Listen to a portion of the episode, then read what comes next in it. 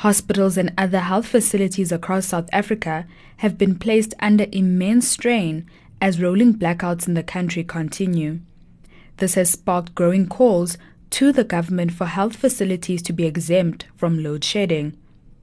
Dr. Mvuyisi of the South African Medical Association speaks of the negative effect of load shedding at hospitals, particularly on patients and hospital personnel. The backlog in surgeries affected by the COVID 19 pandemic is now worsened by the load shedding.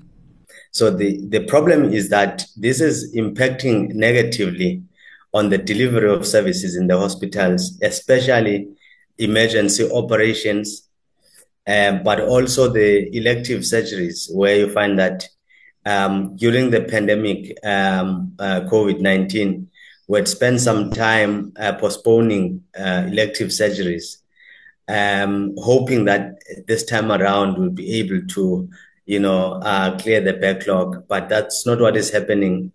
Load shedding has taken over, and we find ourselves postponing again, and uh, that's not does not that does not augur well with, you know, um, the life of our patients.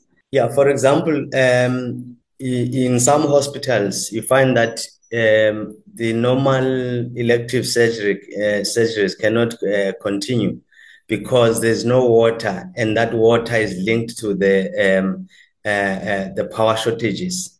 So, um, in some institutions, I, I, usually make an example of that of uh, Bedford in in Umtata, uh, where you find that on last Friday they had to uh, forget about doing any surgeries for the whole day uh, regarding orthopedic patients. Uh, so you, you can imagine that that's just one example. And there's many others where you find that because um, there's load shedding, you cannot continue with the list, you know, of patients that needs to be done on that particular day. Uh, but you know the events, and you understand that you know you know patients uh, and relatives uh, become impatient uh, with healthcare workers because they are the face of the service. And, uh, and you know, there's no Eskom board member or Eskom uh, uh, management official who's, who's there to answer this, those questions. So it, it, it really becomes a, a huge um, interface, um, problematic one between us, the healthcare workers, and and and uh, and and the communities. Mzukwa says though there are alternatives such as using batteries and generators in times of load shedding, they are costly to the hospitals and not reliable. But also remember that we have got generators that are supposed to be a backup uh, when there's um, a, a, a, power cut. A power cut. Uh, now the problem with those, those, those generators is that they don't kick in on time uh, secondly, if they do kick on uh, on time, you find that they don't cover the whole hospital. Uh, some areas are left out, but at times they don't cover at all. It, it doesn't kick in at all. Um, more so uh, in, in in the big hospitals. Uh, this is due to poor maintenance and and, and everything else. Uh, last but not least is the issue of diesel uh, you know that diesel uh, eats in, uh, from the budget of the hospital or the institution, and that has not been budgeted for. And now, if you um, using that money to buy diesel, there are other areas in the system that are going to suffer. And the biggest areas of concern for us are theaters, uh, where we do elective or emergency surgeries, but also where you do emergency cesarean sections. You also have areas where there are babies uh, who are kept in the incubators, uh, premature babies. Uh, they need to be there, they need to be warm.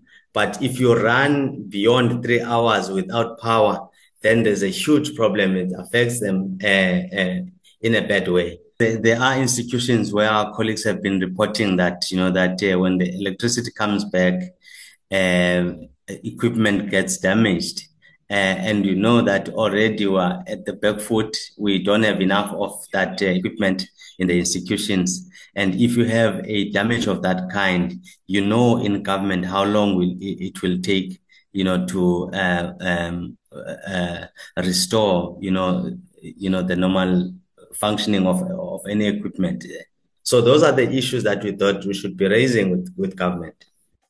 According to Mzukwa, in times of crisis, the most vulnerable need to be protected. We hope that uh, government is going to listen because, I mean, in, in a crisis, we always believe that we must protect the most vulnerable. And the most vulnerable at this point in time, when it comes to power cuts, is, is the patients that are lying there. But also our, our healthcare professionals are frustrated by what is, by what is going on in, in healthcare institutions. So we hope we are not going to be forced to do or, or, or to do something beyond what we are doing now to alert government. But should we see that there is resistance, uh, obviously we will look at our legal op- options. For Times Live podcasts, I'm Demi Woos.